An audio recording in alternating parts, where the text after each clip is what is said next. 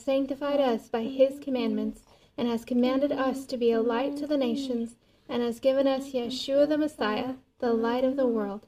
Amen. Amen. And now the Kiddush, blessing over the cup. Baruch Adonai Eloheinu melech haolam Borei pri hagafen Amen. Blessed art thou, O Lord our God, King of the universe, who creates the fruit of the vine. Amen. Amen. And now the blessing over the bread.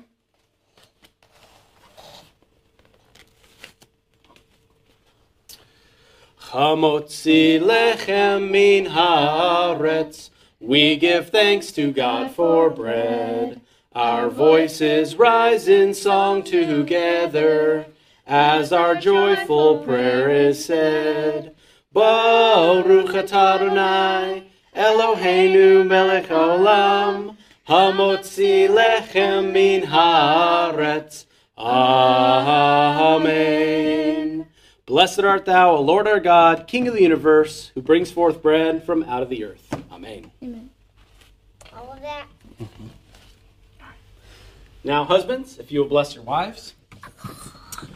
Dear Heavenly Father, I thank you, Lord, for the wonderful wife that you've given me. And Father, we thank you and we pour out a blessing upon all the wives on this Sabbath day. I pray that you bless her, strengthen her, and encourage her as she rises in the night to see about the ways of the household. And I pray that you strengthen her as she teaches and educates our children. Father, I pray that you pour out your very best blessing upon her and that you would encourage her in everything that she does. Let her know how worthy of praise and honor that she is. And Father, I confess with all of my heart that I love her and I thank you, Lord, for her. We also bless all of the widows and orphans, those without a father or a husband at this time as well. We thank you in Yeshua's name. Amen. Amen. All right, now let's bless our sons. May the Lord bless you and keep you. May the Lord make his face to shine upon you and be gracious to you. May the Lord lift up his countenance upon you and give you peace. And may you be as Ephraim and Manasseh. Amen. Amen. Amen. Let's bless our daughters. May the Lord bless you and keep you. May the Lord make his face to shine upon you and be gracious to you. May the Lord lift up his countenance upon you and give you peace. And may you be as Ruth and as Esther. Amen. Amen. Amen. Shabbat Shalom. Shabbat Shalom. Shalom. Please join us for the Barchu, the call to worship. Baruch et Adonai hamvorach. Baruch Adonai hamvorach leolam vaed. Bless the Lord, who is to be praised. Blessed be the Lord, who is praised for all eternity. Amen. And now the Michamocha. Michamocha ba'elim Adonai. Michamocha nedar ba'kodesh. Nora tehilot o sefele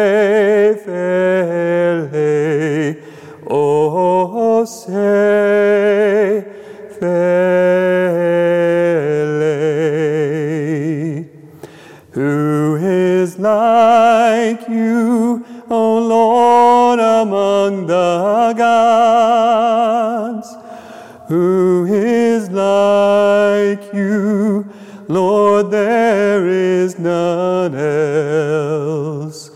You are awesome in praise, doing wonders, O Lord. Who is like you, O Lord? Amen. And now the blessing of Messiah. Baruch atah Adonai Eloheinu melech haolam, asher natan lanu et derech ha-Yeshua b'Mashiach Yeshua. Altogether, blessed are you, O Lord our God, King of the universe, who has given us the way of salvation in Messiah Yeshua. Amen. And now the Vishamru. Vishamru v'nei Yisrael et Hashabat. La'asot et Hashabat ladoratam berit olam. B'nei Ovayan b'nei Yisrael oti leolam. Kisheshet yamin asa Aronai et Hashemayim va'et haraletz. Uvayom hashvi'i shvat vayinefash. Altogether, the children of Israel shall keep the Sabbath and observe the Sabbath throughout their generations as an everlasting covenant. It is a sign between me and the children of Israel forever. For in six days the Lord made heaven and earth, and on the seventh day he ceased from work and was refreshed. Amen. And now the Shema. If you would all turn and face east toward Jerusalem for the watchword of our faith, the Shema. Shema Yisrael, Adonai Eloheinu, Adonai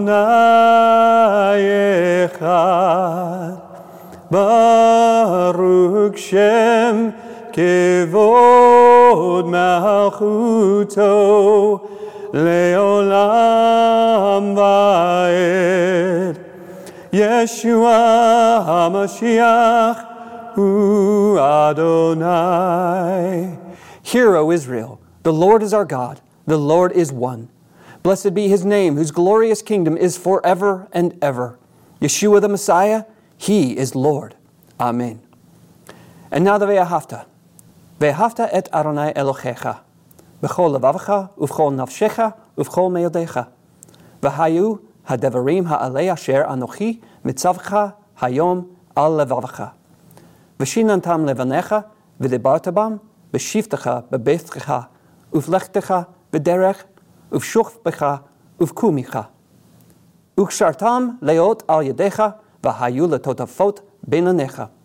וכתבתם על מזוזות ביתך ובישוריך. Altogether, and you shall love the Lord your God with all your heart, with all your soul, and with all your might. And these words which I command you this day shall be upon your heart, and you shall teach them diligently to your children, and shall speak of them when you sit in your house, and when you walk by the way, when you lie down, and when you rise up. You shall bind them for a sign upon your hand, and they shall be for frontlets between your eyes. You shall write them upon the doorposts of your house and upon your gates. Amen.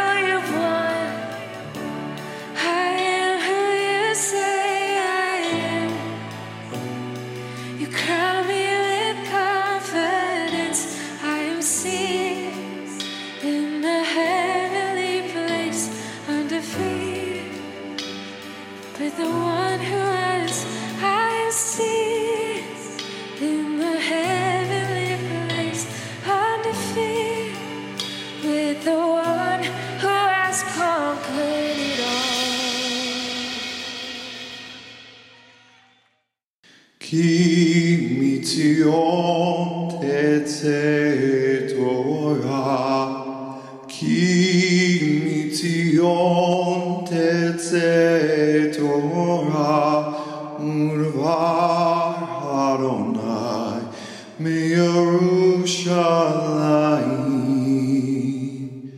ברוך שנתן תורה תורה, ברוך שנתן Torah, Torah לעמו ישראל בקדושתו.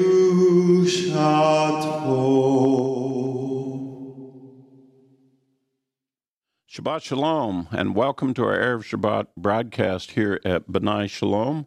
Uh, this Sabbath, we are opening up and teaching the book of Deuteronomy and we are coming to the last book of uh, the Torah for this cycle for this year. Uh, this particular teaching of Deuteronomy is the third of what we call the three Haftorahs of rebuke. And I'll explain that a little bit more as we get into it. But Deuteronomy, the beginning of Deuteronomy, let me let me um, uh, give just a little bit of explanation, the introduction to the book, and as we get into uh, the next several weeks of teaching of it. Deuteronomy uh, is the that's the Greek name the Septuagint gave it, meaning the repetition of the law or the second law. And whereas the Hebrew name for it is Devarim, Devarim, these are the words. And that's a good description of the book because what you're going to find Deuteronomy to be are essentially five oratory discourses from Moses, where Moses is going to recount uh, a lot of things that happened about coming out of Egypt and getting ready to cross it, and, he, and he's going to recount certain teachings that uh, God gave to the children of Israel through the Torah. And we're going to see these five discourses. Now, this very first one is going to be addressing essentially the business of them, uh, the history of the Exodus again. It's going to be repeating that and explaining how the, the Exodus began and took place. And as I mentioned to you before, there's this is the third Haftorah rebuke. This, as you follow my teaching for last week and the week before, there are elements of the story of the Exodus where Israel didn't do well. And the prophets have spoken to that and have talked about the mistakes they made. And the exhortation is so that in the last generation we won't make those same mistakes when it comes to the greater Exodus. Let me uh, take you just a little bit into Deuteronomy and take you to the first verse. These are the words which Moses spoke to all of Israel across the Jordan in the wilderness in the Arava, opposite Suf, between Paran, Tophel, and Lavan, Hazarot, and Diaz, Diazahav. Now, those names that I just mentioned to you are places that were in the wilderness journey that involved these things. Let me repeat them to you. Paran is where they sent the spies from. You remember the story of the spies? That didn't go well. Okay? Tophah has to do with the accusations that were made. By the way, anytime you make an accusation, it doesn't go well. Lavan, where it was white and uh, there were issues that that happened there, struggles. Hazarot, that's where Korah, the great rebellion, uh, took place. And um, Diazahav, that's where the gold was at. And anytime you get gold with a whole bunch of people, you're going to have trouble. The, he's recounting key places that were in the previous experience of going through the wilderness where major problems took place. Now, there wasn't supposed to be major problems. God was leading the children of Israel out of Egypt, going to take them on the journey, it was going to take them to the land. But because of the problems and because of the testing of the Lord, that generation ultimately had to get judged in the wilderness, and the delay came to going in the land of 40 years.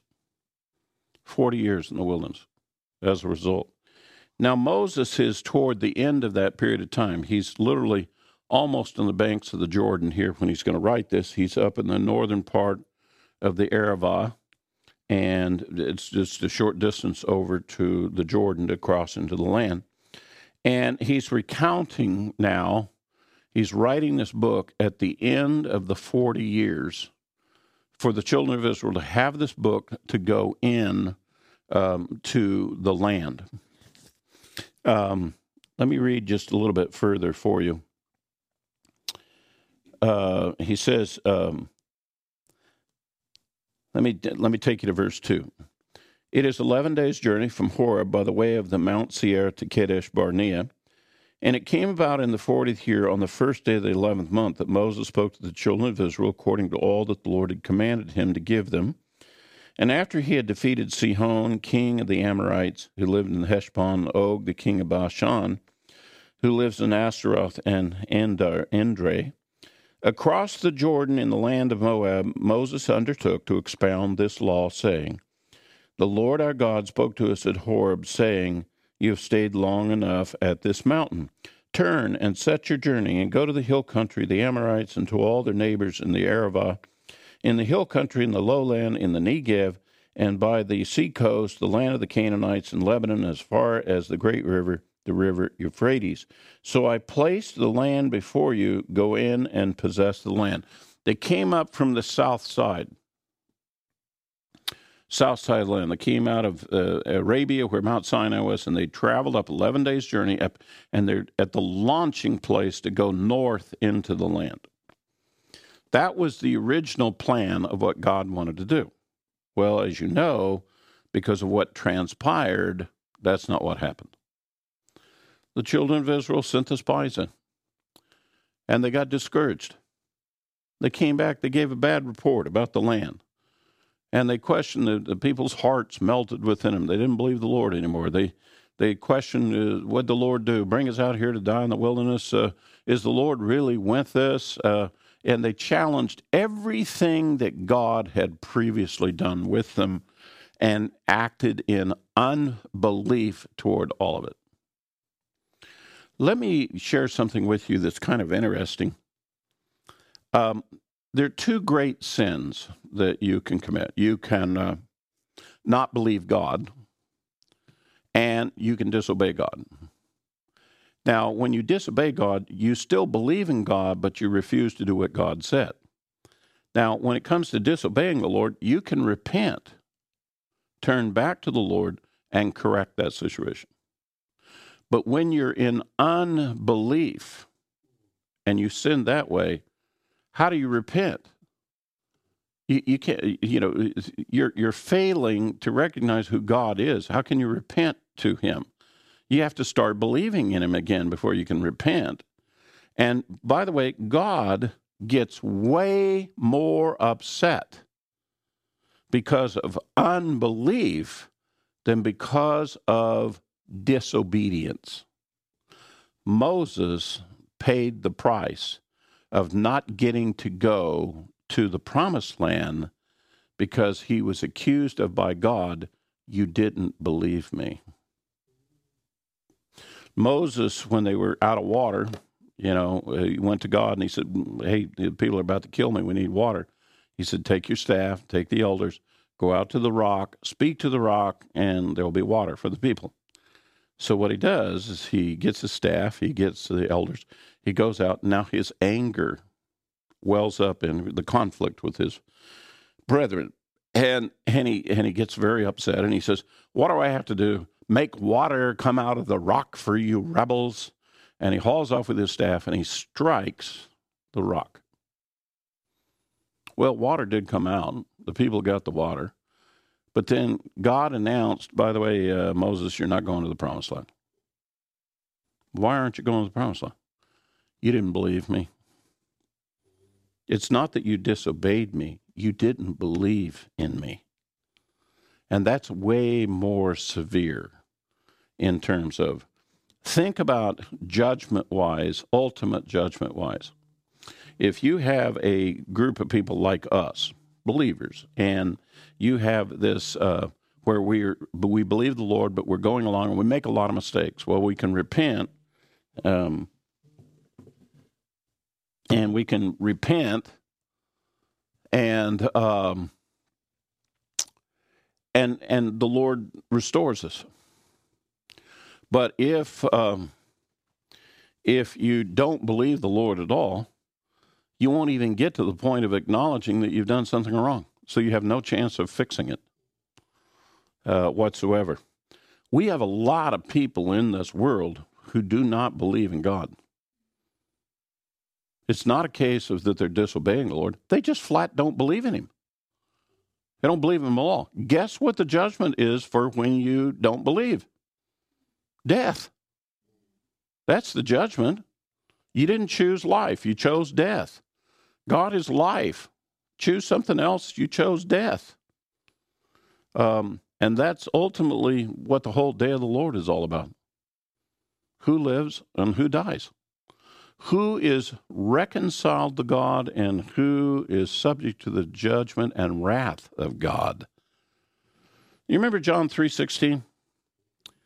Um, John 3:16 tells us all about believing in the Father and the Son being sent, and that if you believe in that, you'll receive forgiveness of your sins and you'll receive eternal life. Um, but later on, in verse 36 of John chapter 3, he talks about that if you don't obey the law of God, which is the first commandment, is to believe in Him, if you don't do that, then the only thing that you have waiting for you is the wrath of God and judgment. You don't have eternal life waiting for you, you have the wrath of God waiting for you. And um, part of the problem that Moses is trying to address here in these this final book is trying to get the children of Israel. Well, we would like you to learn to obey so you don't make these mistakes, but more fundamentally, you need to believe. You need to recognize God's presence in your life and what He's doing. And in this particular case, if you remember the great sin of the spies uh, when they went in, was uh, a case of uh, they had just come from Mount Sinai. They had seen the judgments in Egypt. They'd been led to Mount Sinai. They heard the voice of God. They saw the fire on the mountain. Here's the pillar of fire at night. Here's the, the cloud by day. They're eating manna. They're drinking water from the rock. And we go up and we're confronted with a little bit of a threatening situation. The spies are coming back with a bad report. And we fold our tent.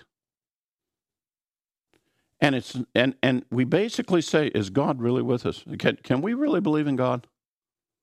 I don't know that I can really believe in God. I don't know that I believe in you, God. You know, that that's where they're at. And no wonder they got judged. No wonder that ju- that generation was judged in the wilderness, and and another generation was going to be the one that would cross the Jordan. Moses is trying to recount certain things for us for the express purpose of teaching you how to believe in the Lord more. It's one thing to learn the commandments and don't disobey. It's a whole nother thing to not believe in the Lord and not be willing to do that. Let me, uh, with that introduction, let me take you to the Haftorah portion. Our Haftorah portion for this comes from the book of Isaiah. And whereas we were looking at the first two chapters of Jeremiah, we're going to look at the first chapter of Isaiah. And again, these major prophets, Jeremiah and Isaiah, they came with very severe messages to the people of Israel. God sent these prophets to try to turn the people around, try to get the people to recognize who the Lord is again, because they basically walked away from the Lord. They were forgetting the Lord. They're not believing in the Lord anymore. So with that, let's uh, let's see what let's see what Isaiah has to say here in this first chapter that has that is dealing with this subject. Verse two, chapter one. Listen, O heavens, and hear, O earth, for the Lord speaks. Before I go any further, do you know that that's how Moses is going to end the book of Deuteronomy? He's going to call for the heavens and all of the earth to be a stand as a witness. You know, listen to my words. You be a witness against this people. Here's Isaiah. Oh, listen, O heavens, and hear, O earth, the Lord speaks. The heavens can hear God speak, the earth can hear God speak, but do God's people hear God speak? And the contrast is dramatic. Sons I have reared and brought up, but they have revolted against me. An ox knows its owner, and a donkey its master's manger. But Israel does not know, my people do not understand. Oh my gosh. Oh my gosh. That is that's what unbelief looks like. I don't know and I don't understand. I remember very emphatically in my personal experience of coming to know the Lord that the first time that I really was seriously confronted with the Lord, I, this is this is the prayer I said. I said, I've I've heard that you're God. Lots of people have told me that you're God. Um, can I tell you something, God? I don't know enough about you to believe in you. I admit it. I don't believe in you because I don't know anything about you. Well, that's a very interesting prayer because that was an honest prayer. I'm I'm telling the Lord this is right. I really how can I believe in you if I don't know you? If I don't know anything that you've said or done or what if I if I how can I believe in you? So the whole purpose is God's going to reveal what he's done, what he has said, so that we have the opportunity to believe in him. And that's what God has been doing all along with Abraham and his descendants and with the children of Israel coming out of Egypt and, and all the and giving of the Torah. It's to reveal God so that we'll know the Lord. By the way, that was God's stated purpose. So they might know that I'm the Lord. And that's really our personal growth in faith. Our personal growth in faith is you need to personally assess and say, Do I really know the Lord? I know the Lord knows me real well. He knows all about me, He understands me perfectly. But do I understand the Lord? Do I know the Lord? Now, how can you get to know the Lord? How can you build that relationship? Well, faith comes from hearing. Hearing what? Hearing the Word of God.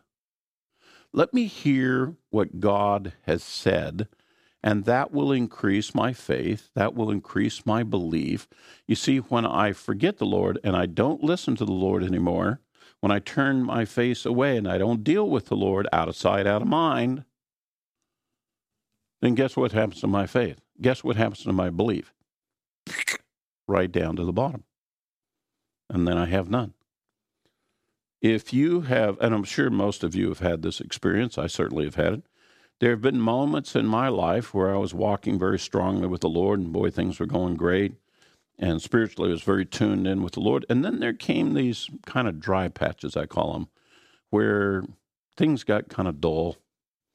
And the next thing you know, I'm kind of busy with this and I'm busy with that. And life happens and other things happen. And, and, and, I, and I'm not there focused with what the Lord is doing. And all of a sudden, the. Uh, uh, my faith just evaporates. My confidence in God evaporates. And then all of a sudden, I began to see more problems than I thought I had, and and they, they look bigger to me, and and and I struggle more. Is because my faith isn't my strength at that point. I I need the strength of the Lord to get through this life. And essentially, what Isaiah is saying here to Israel, it says, "You guys have gotten to the point that a dumb donkey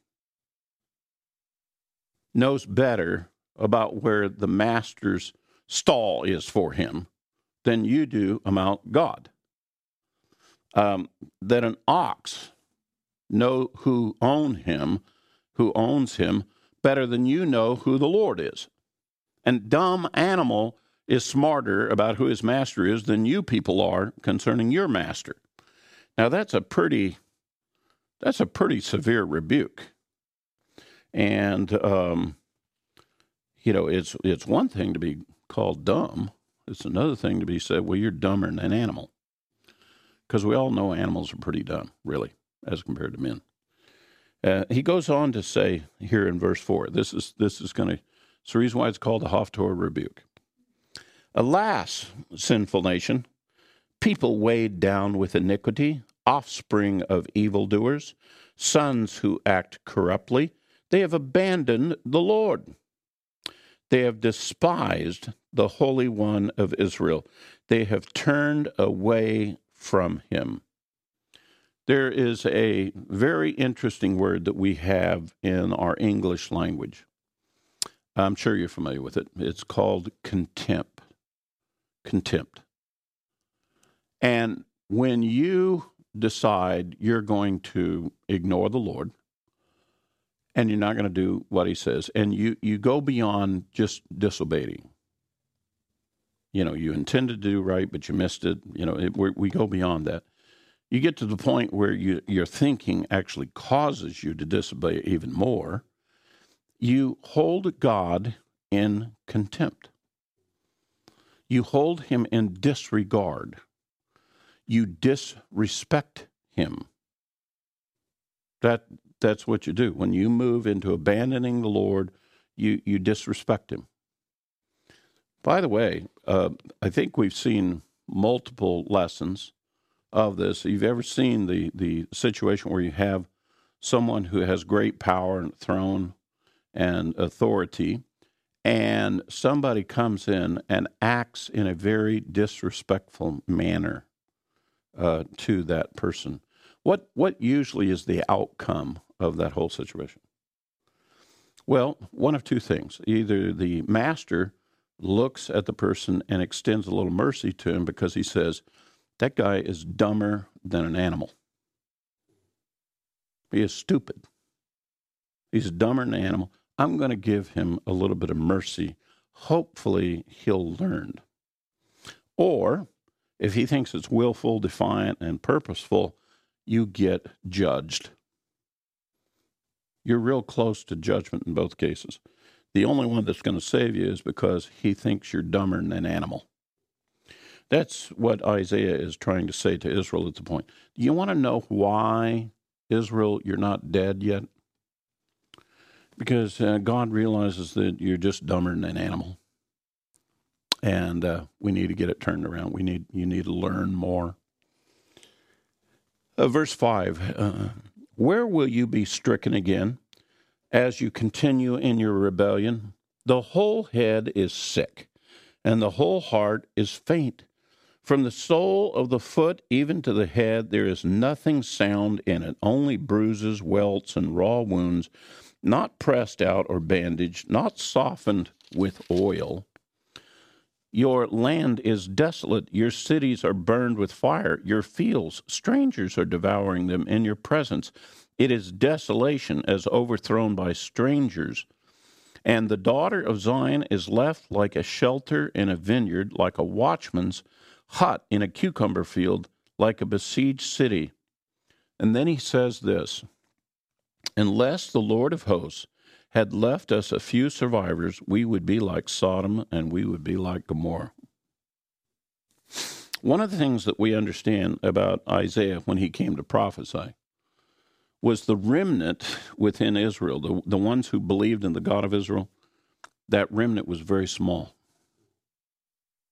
Isaiah is saying, had we not had that small remnant, God would have had would have gone ahead and just judged all of Israel, wiped us off. We'd have just been another nation that sprung up in ancient times and and went away and died like the Hittites and whatever. They'd, they'd be gone. And um, the uh, the whole the whole point here is to try to provoke Israel. Let's get back to the basics. Let's remember who God is and what God has said with us. And let's remember the agreement that we made with God.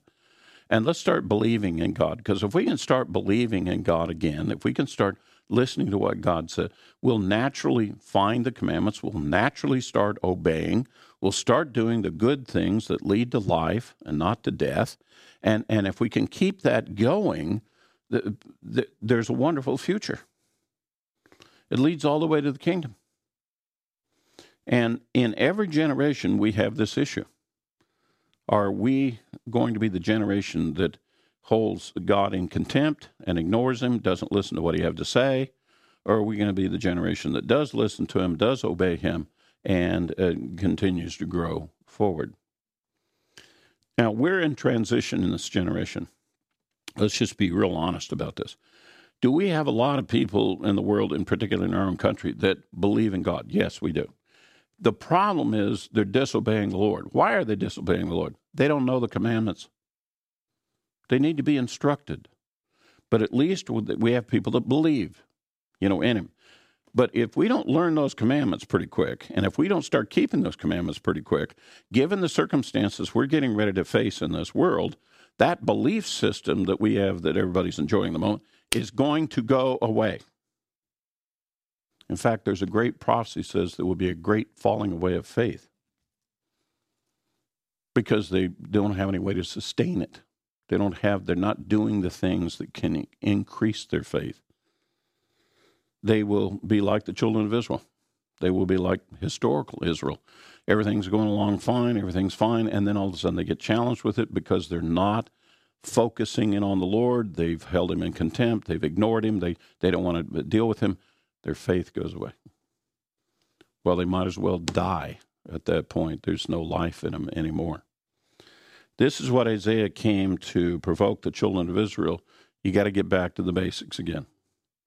What Jeremiah did to Jerusalem, you've got to turn back. You know, what the prophets always were telling Israel and so forth, they've got to turn. Now, the wonderful thing that the Messiah came and he uh, took these issues and he said, Now, this is not just a problem that you guys have to solve. I, God, am going to help you with this. I'm going to do, I'm going to really be your Savior. I'm going to help you to do this. But then that starts with belief. Obeying doesn't get you salvation, believing gets you salvation.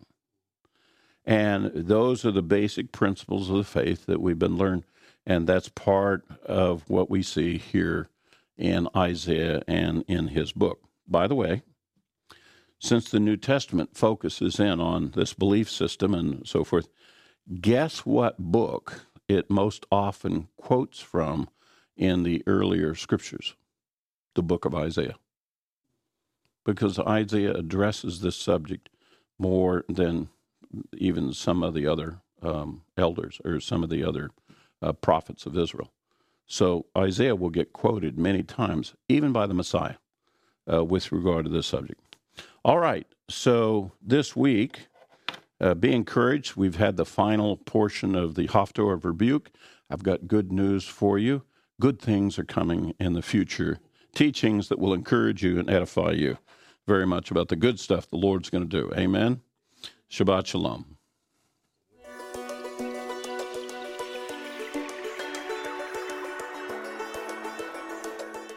Shabbat Shalom.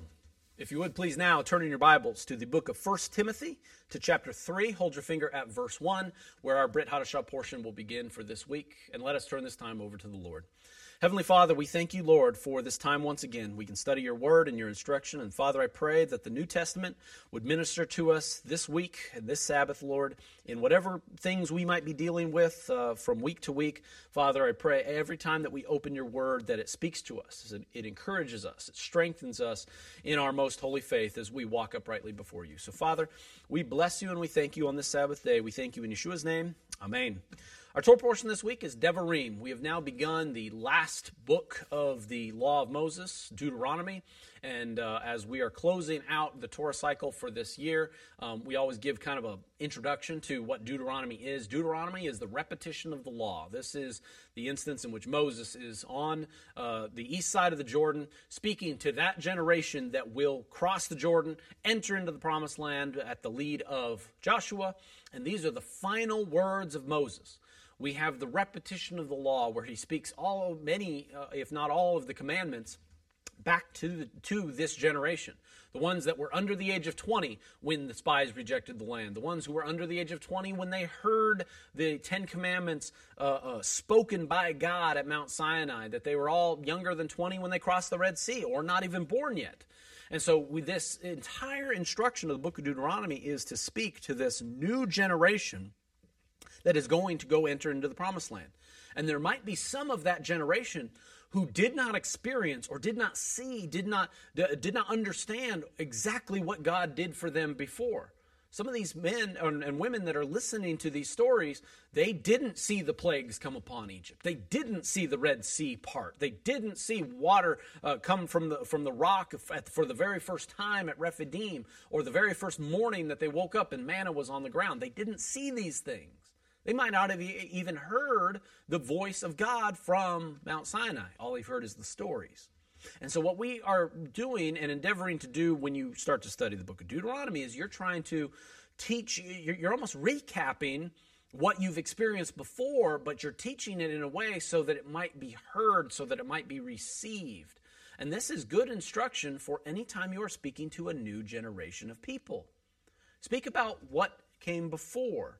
You have to take a glance back to know what happened in the past so that when you move forward and you operate in walking before the Lord, you have to ensure you don't repeat the same mistakes of the past because you want to move forward. You want to keep looking forward.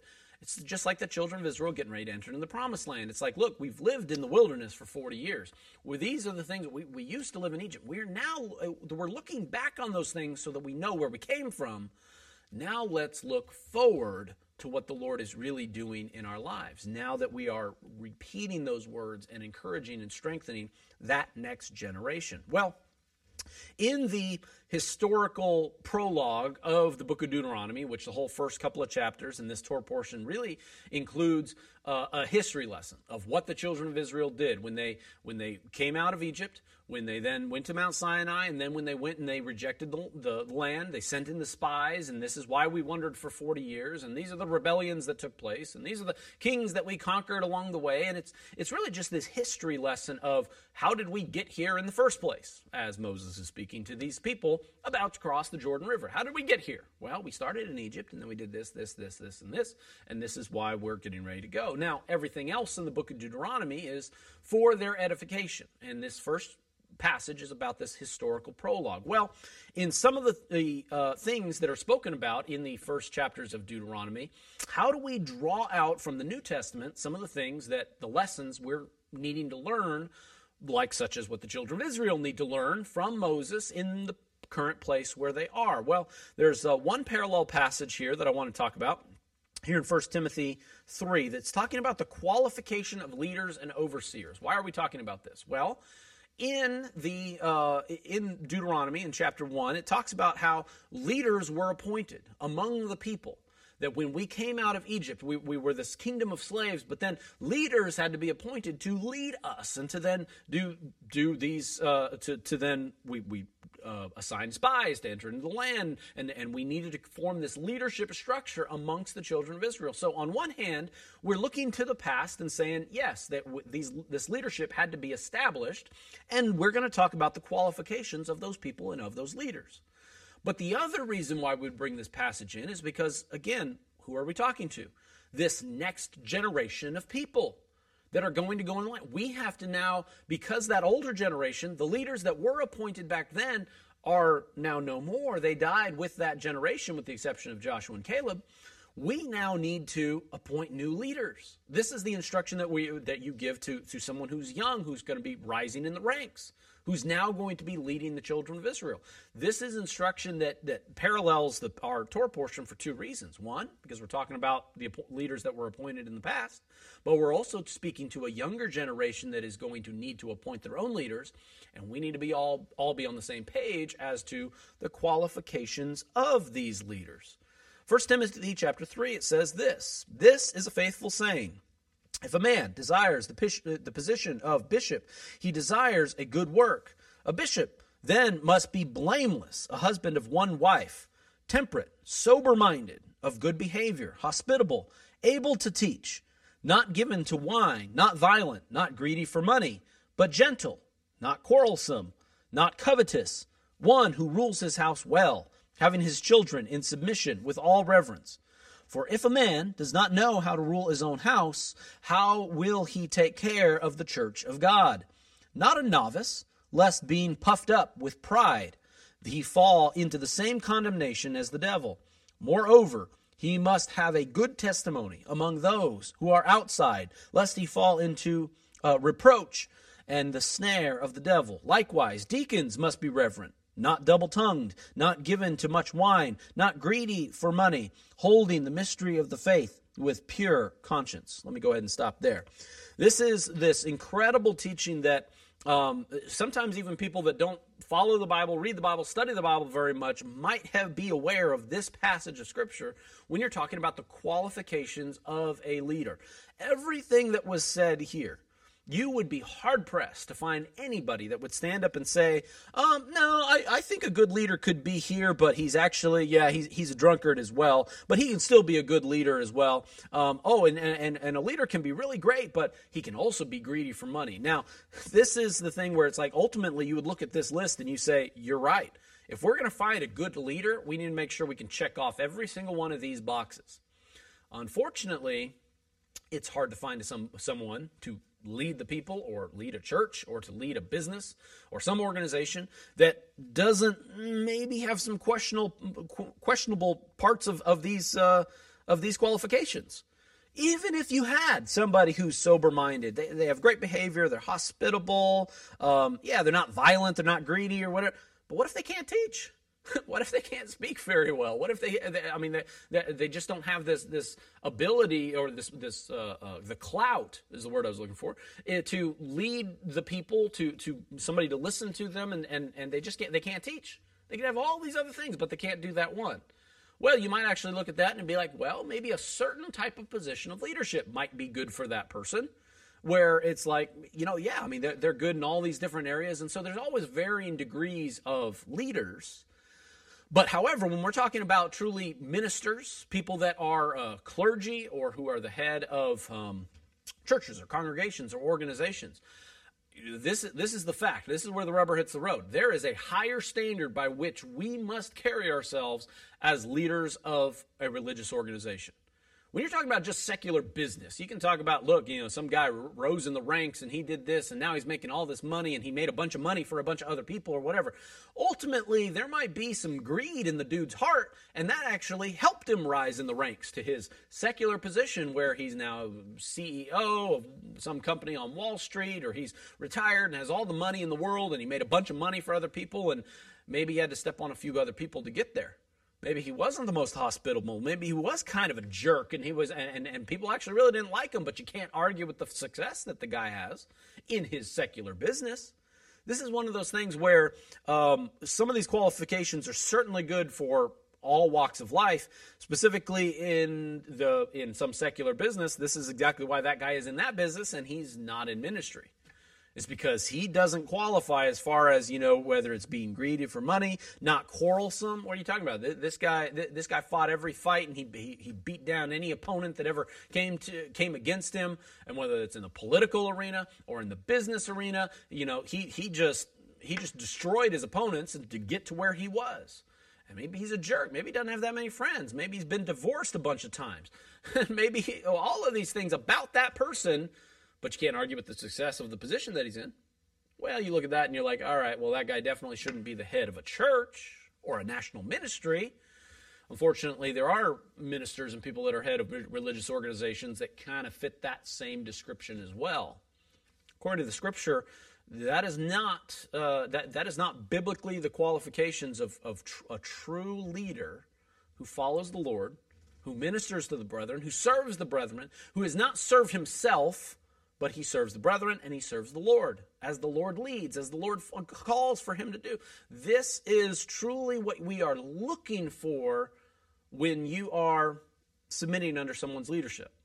in a religious organization, in your fellowship, in your congregation, even as small as a small Bible study. This, these are the things you want to see in the person that you're following and that you're listening to, or who's sharing the word with you, or, or allowing the Spirit to move through them to, to speak the word to you.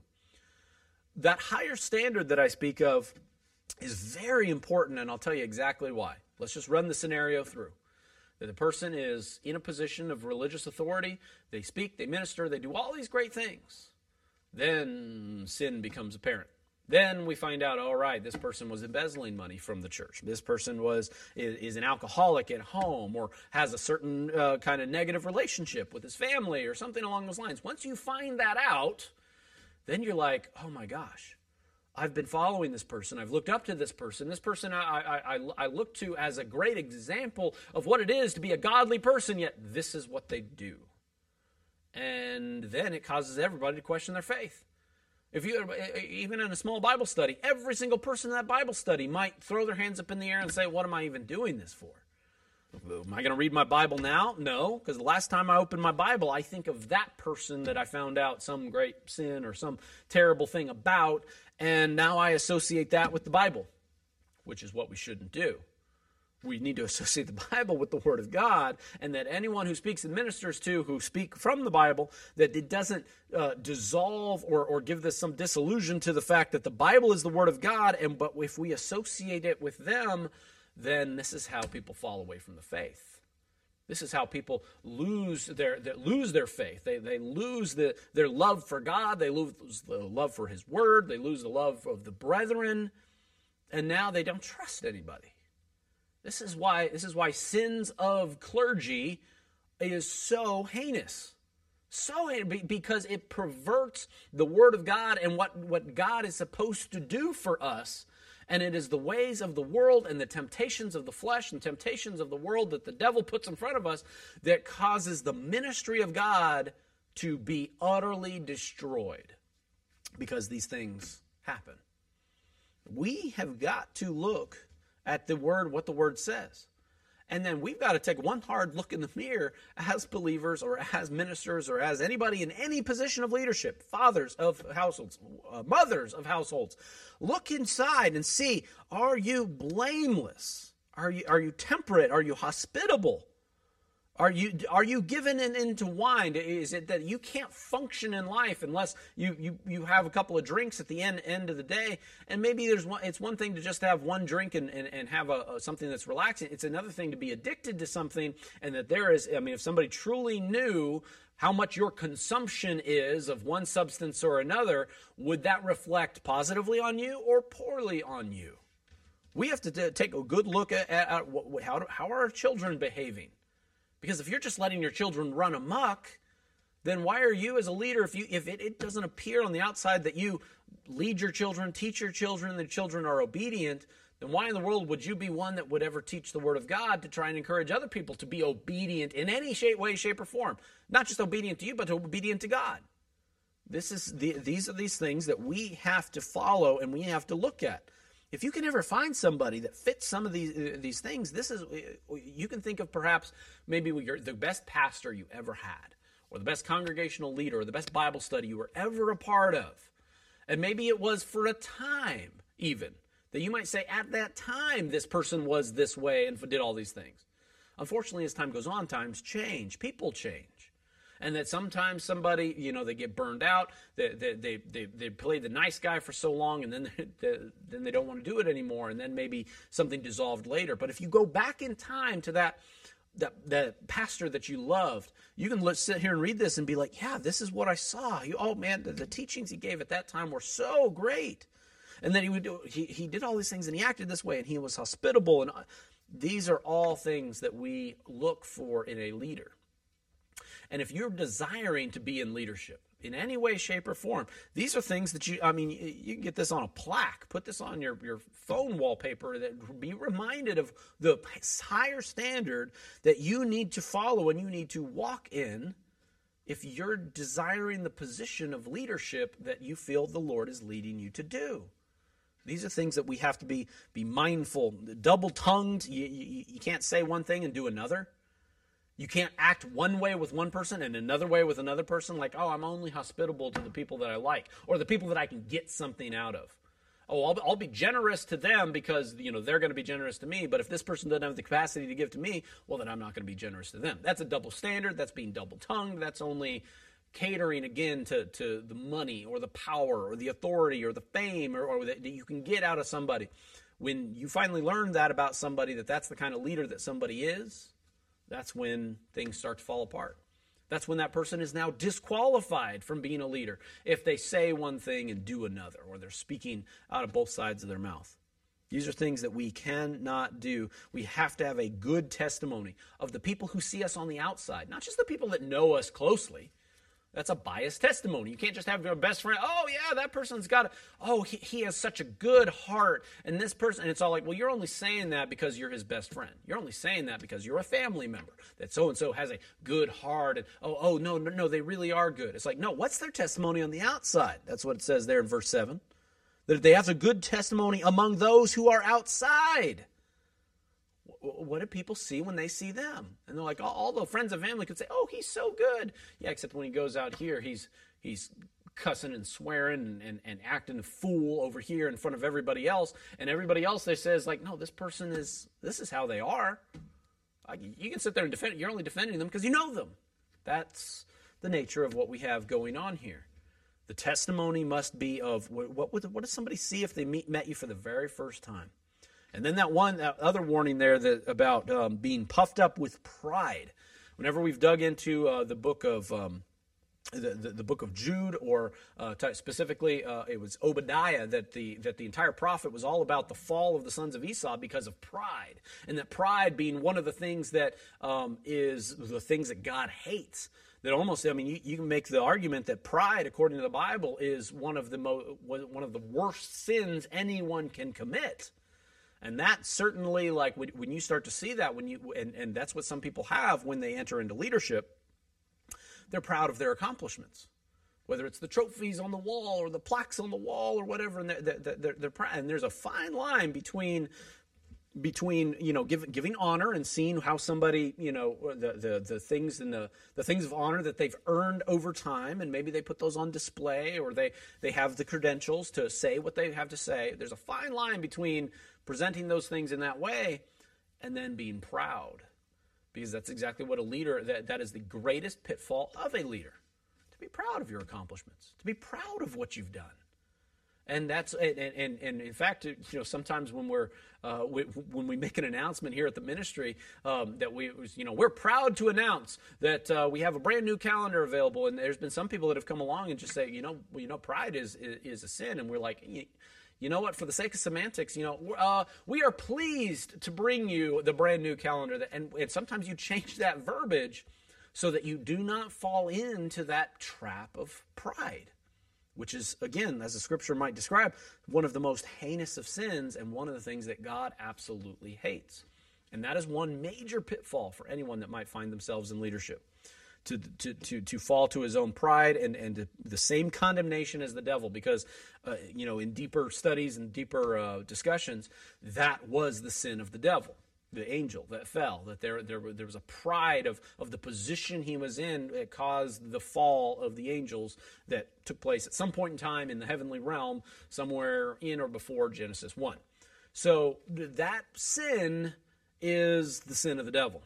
And we need to avoid that type of sin in all things that we do.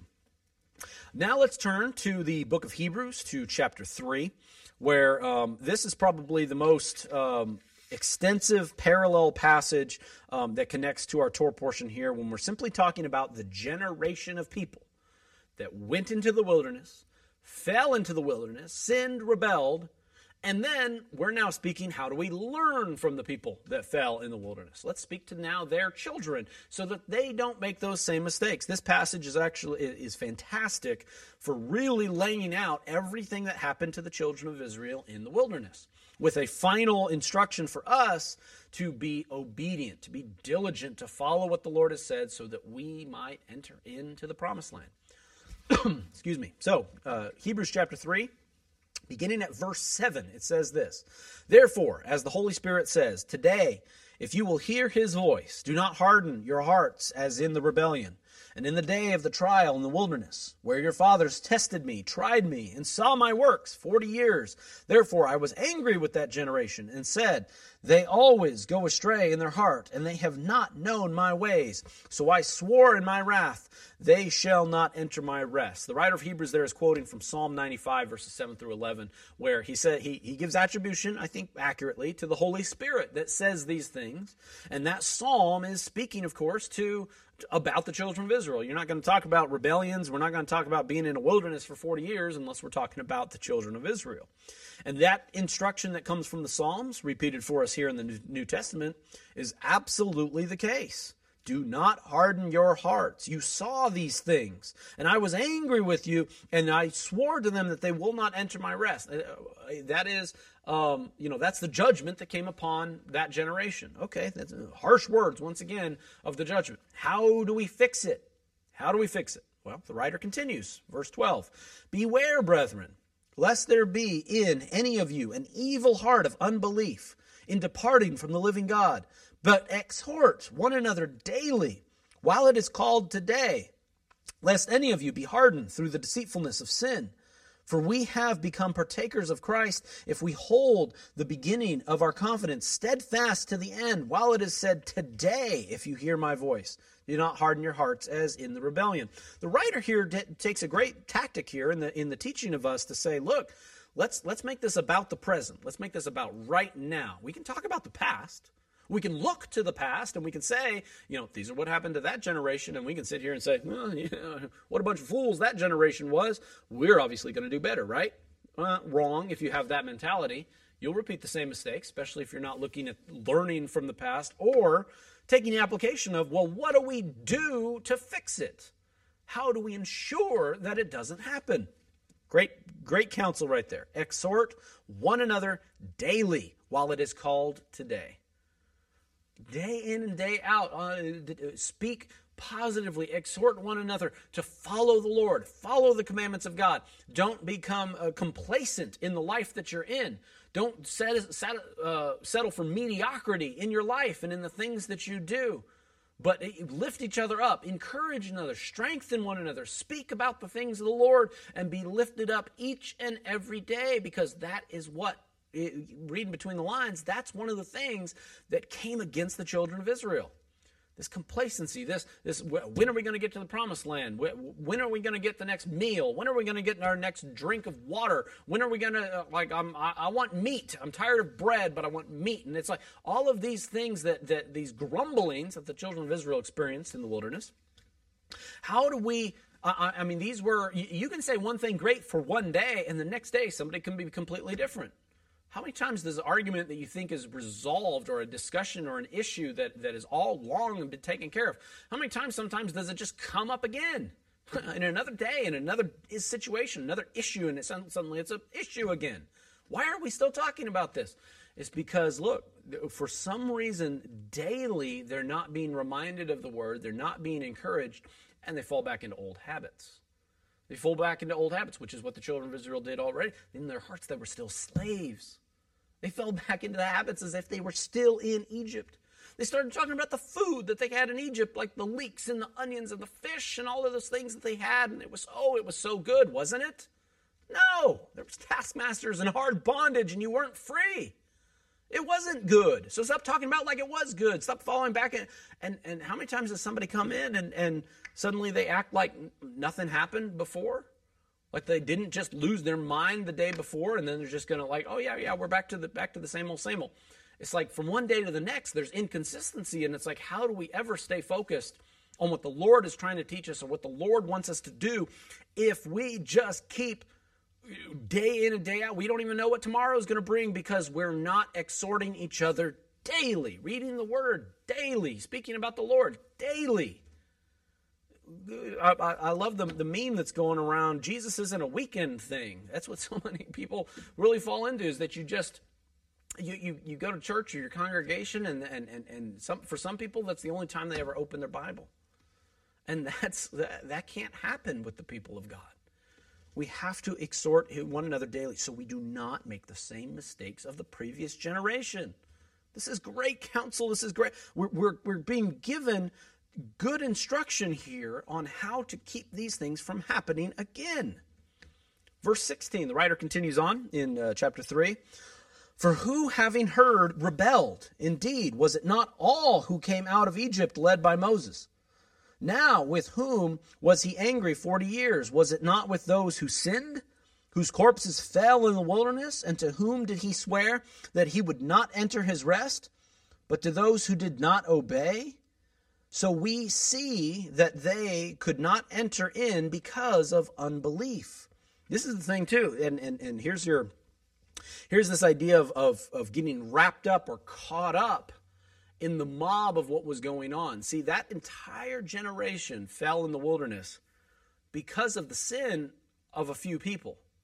The direct sin that you see, whether it was the 3,000 of the golden calf, or was, whether it was the 14,000 in the rebellion of Korah, or 24,000 in the uh, in the story of Phineas, and it's all like there was these groups of people that, that that that was a percentage or a fraction of the group, but ultimately judgment came upon the entire generation. Now, we could maybe look at this two different ways. One, the sin of a little, a little leaven leavens the whole lump, and that people get caught up in the sin of somebody, and that's why you have to be very mindful of who you associate with, who uh, you're in fellowship with, and whether you're following the spirit of man and the spirit of people or you're following the spirit of God. It took a different spirit in Joshua and Caleb to not be caught up in that generation and the sins of that generation so that they could see the promised land and not die in the wilderness. So is it simply because that that each person has the individual mandate to figure out who you associate with, what you believe, and if you are following a different spirit, then hopefully you can be like Joshua and Caleb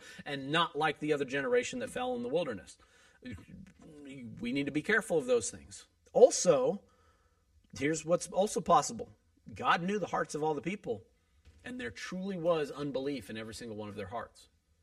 Truly, they just did not believe the word of God. They couldn't get it, they couldn't see it, they, they didn't hear it, they didn't want to follow it. And every other rebellion or grumbling that took place took over, and they couldn't uh, they were not ready to enter into the rest, the promised land, the, the, the, the, Sabbath of the promised land. It's the same warnings to the generation that we're talking about going into the millennial kingdom. At the end of the age, was there going to be a generation that will be ready to go in and enter into the rest, the Sabbath of millennia, the 7,000, uh, the, the, the, the uh, section of 7,000 years that the kingdom will actually occupy as opposed to the previous 6,000 years or plus, or however long uh, the world's been here, that are there going to be people ready to enter into that rest? Or will there be those that make the same mistake? Hopefully, if we study the word, study the instruction, exhorting one another daily, that we might learn those lessons so that we might be ones who are welcome into that kingdom, welcome into the Sabbath of millennium, in, into that rest so that we aren't like the ones that get caught up with the Lord's wrath toward those that fell in the wilderness.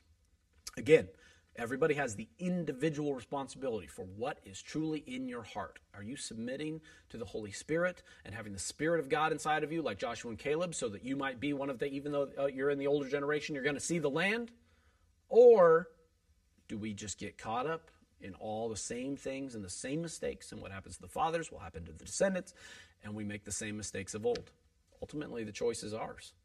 But it's not for lack of teaching to try and instruct us to do otherwise. Let me continue on into chapter 4 of Hebrews, where the story and, the, and, and this exhortation continues.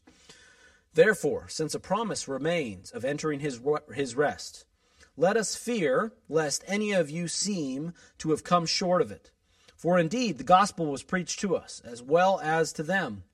But the word which they heard did not profit them, not being mixed with faith in those who heard it. For who for for we who had believed did not enter that rest. And he said, So I swore in my wrath that they shall not enter my rest. Although the works were finished from the foundations of the world, for he had spoken in a certain place of the seventh day in that way, and God rested on the seventh day from all of his works, and again in that place they shall not enter my rest.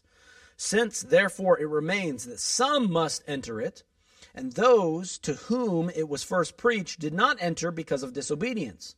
Again, he designates a certain day, saying in David, Today, after such a long time, it has been said, Today, if you hear my, will hear my voice, do not harden your hearts. See, the writer of Hebrews is now speaking into the future and saying, Look, there are certain people that it was not allowed for them to enter into the promised land, enter into the rest, but some have to. It's almost like a- kind of a kind of a logic argument here, where it's like, but but some people have to enter in. So therefore, there, there- there's there's a hope that we that we might enter into there. And that, look, and even if it didn't happen in the past, the writer and, and the writer of Psalms and what's speaking, the Holy Spirit speaking through David, because he's still quoting from Psalm 95 there, saying that today there will be a day, today, whether that's that's today or that's another future today, but there will be a day that the people will hear this and will enter into his rest. This is sort of this interesting logic argument, but really it's a logical argument for the message of hope that there will be a day. The scripture says there will be a day. So, and there will be a people that will enter in. Now we have a generation in the in the past that didn't. Maybe is there a generation in the future that will? That's the message of hope that's that's, that's being said. Verse 8 For if Joshua had given them rest, then he would not afterward have spoken of another day. Therefore remains therefore a rest for the people of God. For he who had entered his rest had himself also ceased from his works, as God did for from his. Let us therefore be diligent to enter that rest, lest anyone fall according to the same example of disobedience. All right, so uh, now he has been saying rest this whole time. And so when we think of that, we immediately think of the Sabbath day. This is actually a great exhortation for the fact that we should pay very close attention to the Sabbath day, to keeping the rest that God has instructed all people to take. It's that rest, it's that Sabbath, it's that representation of what Sabbath is to us that speaks to us of the covenant of God. If we don't ever rest, if we don't ever take a Sabbath, then every day is the same. There's no break. There's no stopping, and just and everything day is the same. And again, that that that um, complacency for every day to happen every day, the next day, and the next day, and the next day, and then suddenly it's so much harder than to exhort each other every day. This is uh, uh, the way I'm interpreting this, and the way that what, what the Lord's trying to tell me with, with this is that Sabbath and the keeping of that Sabbath keeps the cycle going keeps the instruction going. And like I said, you know, Sabbath can't be the only time that we read the scripture, but man, it's a good thing that it's there. That that doesn't mean that it's all like, "Oh, I'm not going to go to congregation this week because I read my Bible every day." No, that's that's not the conclusion you're supposed to draw. The conclusion you're supposed to draw is that don't let that one time be the only time, but man, it's a good re- thing that it's there because it gives us the pattern of what the sabbatical year is like, the year of, of, of release, year of Jubilee. It gives us the idea of what the kingdom is like. It gives us the idea of what it would like for the Lord to dwell with us in our homes. That's what we learn from keeping the Sabbath. And that this is the, the one of the ways that we learn. And what do we do on the Sabbath? We study the Word. If we follow the Torah cycle, every single year we come back around to all of these stories and these lessons of the children of Israel not going into the land. And we take us right here to Hebrews 3 and 4 and say, look, these are the things we need to learn. How do we stop them from happening? Exhort each other daily. Teach these things. Speak on these things. This is what we need to do. And because the psalm was written after Joshua entered into the land, and that David was speaking of either his present day or into the future of another day, the writer of Hebrews correctly identifies the fact that it's like, no, these words weren't written for that generation entering into the promised land. These words were written for a future generation that might hear them and take application to them in their day and that's for us. That's the speaking into the future of the, our generation uh, of, of that, that follows these words, that reads these words. That and and I, I can't remember if I've said this before, but but if I haven't, I'll say it again. When the Scripture says today, when today hear these words, to, I make a covenant with you today. God's power of His voice, a God that exists outside of time, isn't talking about what the day the words were said or written. He's talking about any day that the Spirit of God might move inside of you that you might read and absorb His Word into your life. When the Scripture says today, He's talking about today. as funny as that might sound. If you read this tomorrow, he's talking about that day as well. Now, it's hard for our brains to wrap around this because we're confined to this concept of time in some linear fashion. But when the scripture says today, it applies to you. Whenever you hear it, whenever you read it, whenever you are, are speaking of it to your brethren, whether you spoke about it last week, or you're speaking about it right now, today, in your Bible study, or whether you're speaking about it tomorrow, next week, or next year, the word applies to you at all, at all of those times. This is the power of the scripture. This is the power of God's word to exist outside of time. These are the lessons for us to learn from the mistakes of the children of Israel in the wilderness and for the word to then minister to us in this place in our lives today. And that very last last uh, verse right there. Hebrews 4:11 Let us therefore be diligent to enter that rest lest anyone fall according to the same example of disobedience. There it is right there. Lesson learned, that's the thesis, that's the point of this message. Don't fall into the same method of disobedience. Don't do it. We have the cheat sheet, we have the instruction, we have the study material. So when the test actually comes, don't fail. Don't fail. Don't disregard what you've heard before, what you've seen or experienced before. Learn the lessons so that you don't fall into the same mistake. Once again, this whole concept, this whole theme and, and of, of this message is this. We take a glance back so that we can continue to press forward. We take a look at what happened in the past, so but but never take your eyes off the goal of the kingdom in the future and the God that we follow and we serve. That is the, the whole point of this. It's not to look back and live in the past. It's to look back so that we can then move appropriately toward the future. Um, I don't have time, but there's a few other additional readings that are traditional for this uh, portion as well, and, and many of them have this this very prominent looking forward to the future with regard to what happened in the past. It's Matthew 24, which is the Olivet discourse of, of the Messiah speaking about what will happen in the end. And he talks about, look, you'll see these wars, rumors of wars, all these things, and all these terrible things that have happened in the past. We're taking a glance back, but no, we're looking forward to the future when the when the Messiah comes on the clouds of heaven with power and great glory. There's a, there's a positive spin on that. The other parallel passage is Acts 9 1 through 21, which is the Damascus Road experience of Paul where Paul, being a Pharisee, who, who used to persecute the, or the first century Christians and, and the Jews that believed in the Messiah, and then suddenly a whole new shift, a whole new change. It says, Paul, I got a new plan for you. There's a, something new for you to now follow. And so we will take a look back at who you used to be, but we're now going to press forward into who you are as being the, the apostle that was called to minister to the Gentiles and to the children of Israel in that passage. So, if you got time in your Bible studies this week, you can dig into those passages as well and see how they sort of relate to this theme. We're taking a glance back, but never lose sight of what God is doing in the future and what the goal is for us as followers and believers of God. Amen? Let us pray.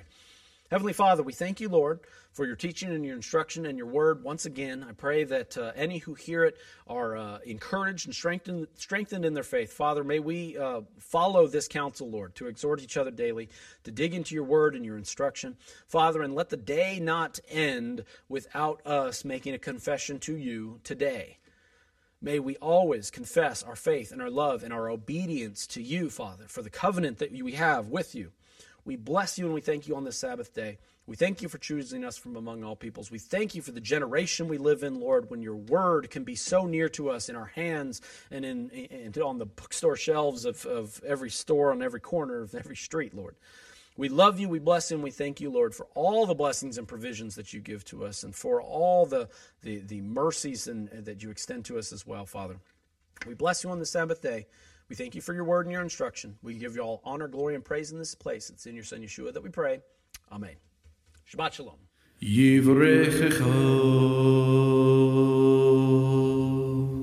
Adonai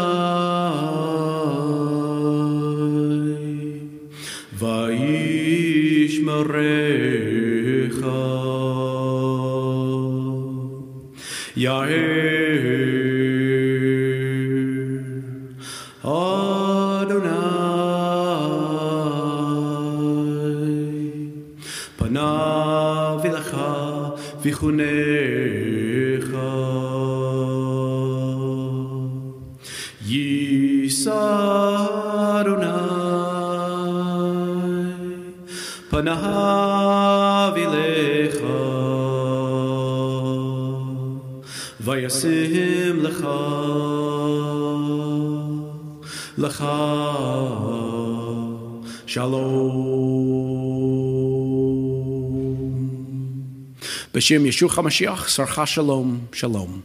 May the Lord bless you and keep you. The Lord make his face to shine upon you and be gracious to you. May the Lord lift up his countenance upon you and give you peace. In the name of Yeshua the Messiah, the Prince of Peace. Shalom.